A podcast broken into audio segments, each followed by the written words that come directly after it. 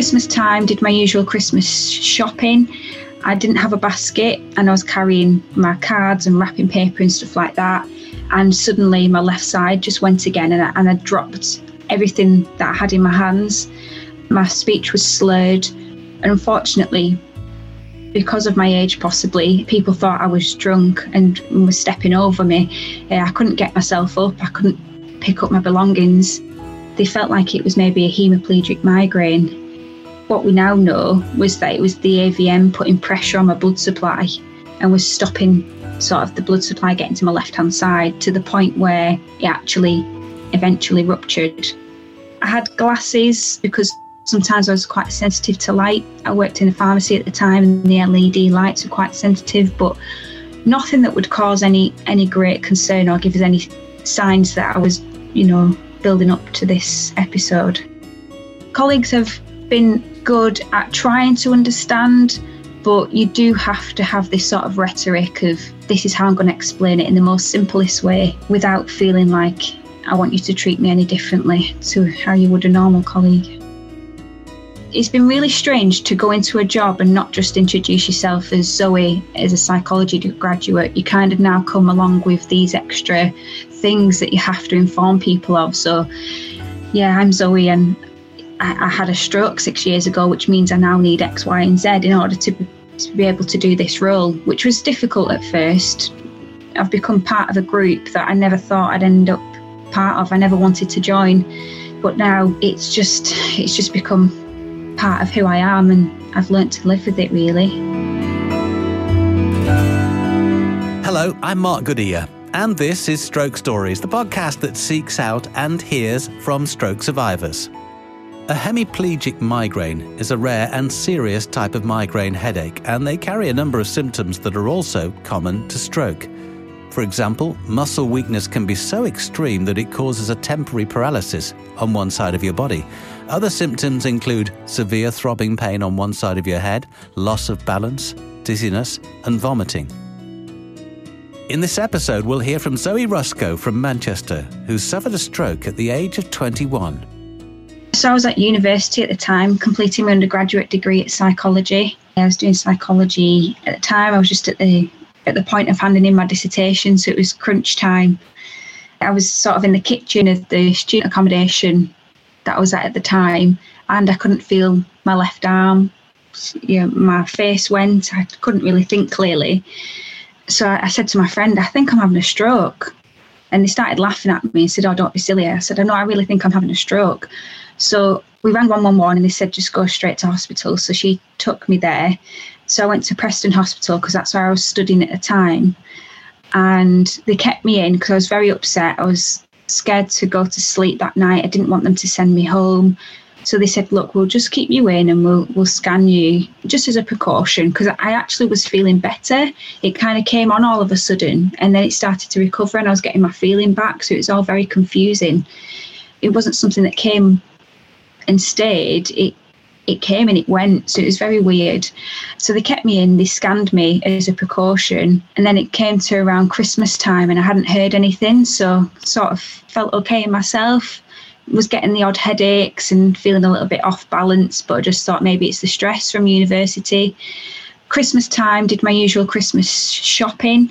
I didn't have a basket and I was carrying my cards and wrapping paper and stuff like that. And suddenly my left side just went again and I, and I dropped everything that I had in my hands. My speech was slurred. And unfortunately, because of my age, possibly, people thought I was drunk and was stepping over me. Uh, I couldn't get myself up, I couldn't pick up my belongings. So eventually, I managed to, to climb up and, and get back to my car. And I was just in, in a state of panic, really. It was then in the January that my scan results came back and it was confirmed that I had an arteriovenous malformation in the brain which was causing my difficulties. It was the year after I accessed radiosurgery treatment at Sheffield in order to treat the arteriovenous malformation. And unfortunately, I suffered permanent left sided weakness as a result of this treatment. It's a bit of a grey area about how it's happened. I, th- I think there's, there's one theory is that the AVM had bled a couple of times, and there's another theory that actually the the radiation may have actually damaged surrounding areas around the AVM as well, which has caused further permanent difficulties.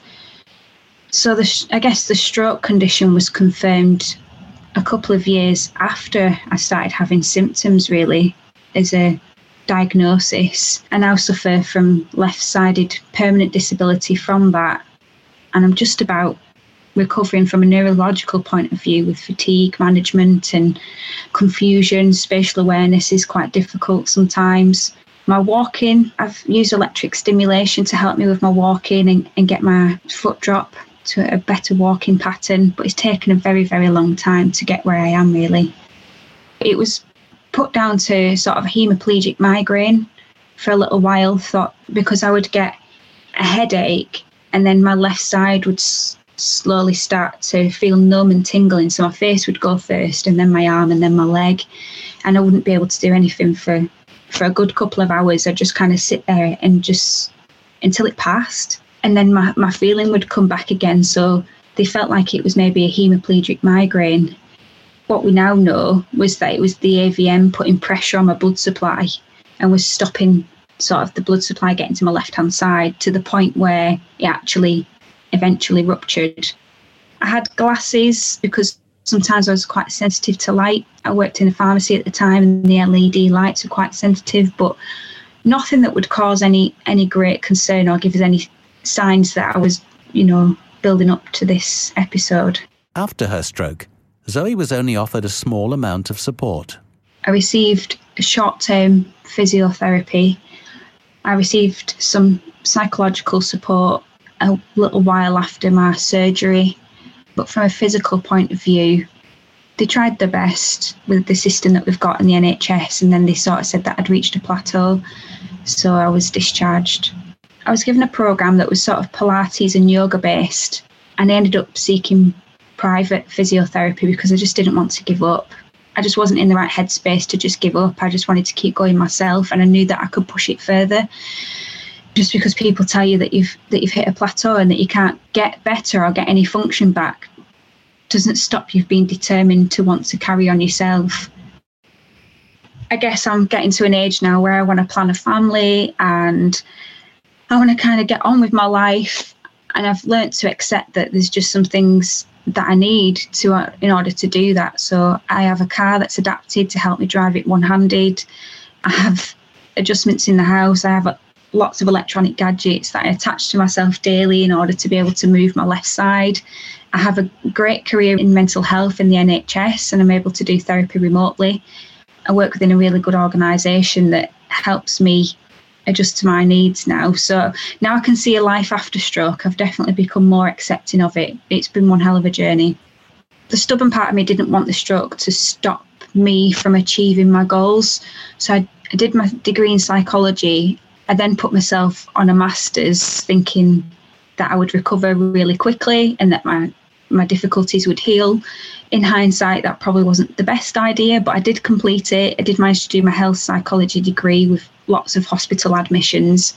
And then it's been a long road to sort of talk to organisations to help me reintegrate back into work. It was a phased return.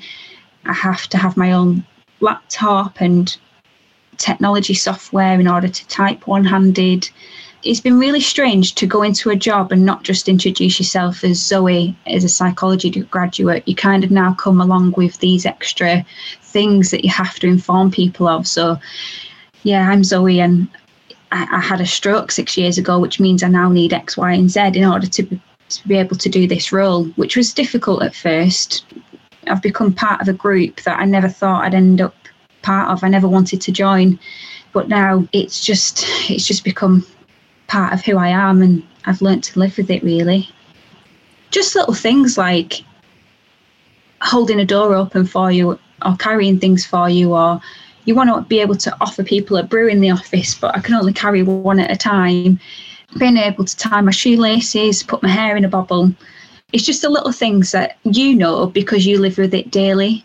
But people that only see you for a couple of hours of the day, they can overlook it sometimes, especially when you're quite young. They think, well, you look well, so you know you, you should be able to cope.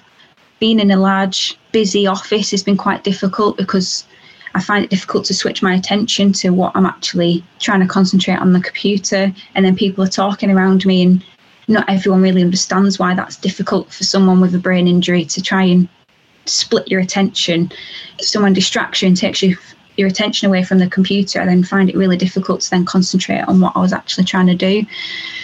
Colleagues have been good at trying to understand, but you do have to have this sort of rhetoric of this is how I'm going to explain it in the most simplest way without feeling like I want you to treat me any differently to how you would a normal colleague.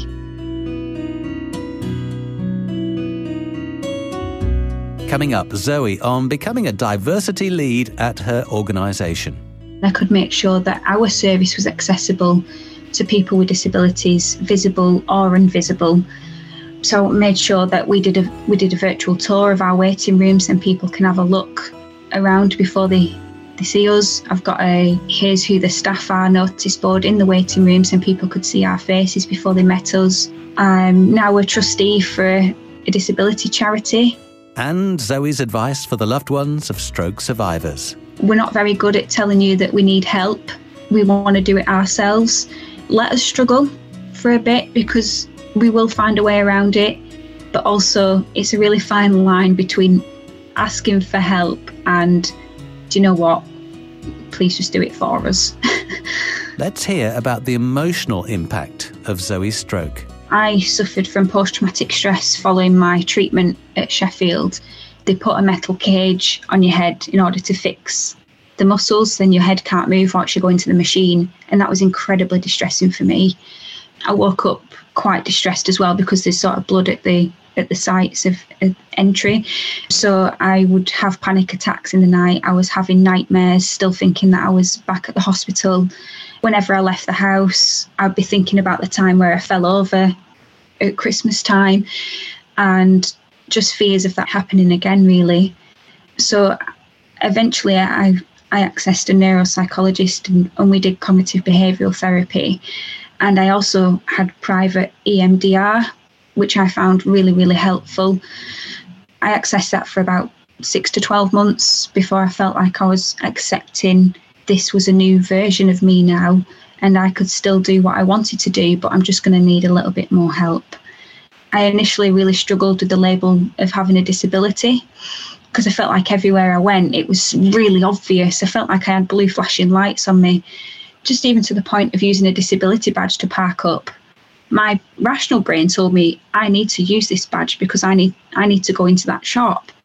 But the self conscious awareness was stopping me from using it because whenever I put my badge in the window, I had on one occasion someone bang on my car and say, This is for disabled people only. And then my heart would start racing then and I'd feel like a fraud because my disability wasn't that obvious. So I took a lot of that stuff to therapy.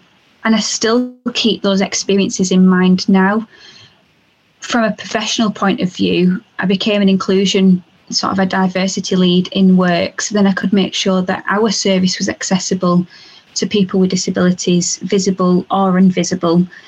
So I made sure that we did a we did a virtual tour of our waiting rooms and people can have a look around before they they see us. I've got a here's who the staff are notice board in the waiting rooms and people could see our faces before they met us. I'm now a trustee for a disability charity and I help with people filling out, sort of overseeing people that have gone through the disability benefits process and the appeal claims so people don't get what they need.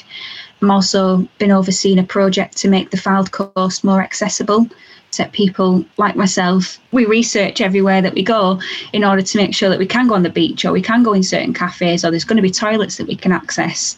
So I'm really passionate about making sure that leisure and tourism is accessible to all that, that want to access it, and mental health services are as well. In her stroke recovery, Zoe's also taken advantage of new technology. I had the functional electric stimulation on my leg, so it's like a cuff that goes around the knee part of your leg. And it's really clever because when you bend your knee, it activates a sort of an electric shock response, which lifts your foot up whilst you walk. So every time I take a step with my left leg, it will trigger lifting my foot up for me to stop it from dropping. That's helped prevent some trips and some falls. I've also invested in one for my hand because I'm quite determined to get some function back in my left hand. That was about £450. But then you have to sort of pay for the electric pads to go alongside it. You have to sort of renew them every so often because you use the pads to conduct the electricity and they can be quite expensive. I've pretty much paid for everything that I have. I have walking splints that I use. I have an AFO. I got that through the NHS actually, the AFO splint. Um, so that, that's a hard version of the electric one. That's difficult to wear because you have to wear shoes that are one size too big for you in order to fit the metal plate into your shoe. But it is quite effective in helping you pick your foot up properly and correct your walking gait. Because I was getting lots of back problems, not being able to walk properly, and my toes. I've also got spasticity as well as my hands, so my toes can sometimes catch on the floor. So I have to have that on all the time, or that's when I end up falling. My advice to a stroke survivor is listen to your body. You know it's best. If, you know, I am a health professional, so I guess I do try and empower patients to take some responsibility and some ownership for their own health needs and, and empower them to speak up for what they want and what they need. So I guess I would say that to stroke survivors is just not to give up. If you hear from one person that you've hit a brick wall and that there's nowhere else to progress, find someone else, do some research. There will be people out there that have pushed that boundary and have been able to do more. So don't give up hope. My advice for family you're going to get a new responsibility that you didn't sign up for. If you have a partner, like I had a partner at the time, he's not just my boyfriend anymore, he's my carer. I'm a dependent. Be patient. We're not very good at telling you that we need help. We want to do it ourselves. Let us struggle for a bit because we will find a way around it. But also, it's a really fine line between asking for help and, do you know what? Please just do it for us. Zoe has worked hard over a number of years to overcome the emotional and physical difficulties encountered because of her stroke, and she's now working to make her workplace more accessible for those with disabilities. Coming up in the next episode of Stroke Stories. I remember waking up in the hospital and I was just welling my arms like, I want to go home, I want to go home. When I finally, I guess, became conscious to realize what was going on, I had no movement of my left side. I couldn't even feel it. And I had developed a thing called left side neglect where I forgot my left side existed. My face drooped on the left side. I slobbed a lot. My speech was null and void. It was slurred really, really bad. You can barely understand me. I had a little bit of aphasia. Thank you for subscribing to Stroke Stories, and please do continue to rate, comment, and share the episodes that you like to help us spread the word. And if you are, or you know of a stroke survivor and there's a story you can share, please do get in touch via Twitter or Instagram. Our DMs are open. The Stroke Stories podcast was produced by Aidan Judd. I'm Mark Goodyear. Thank you for listening.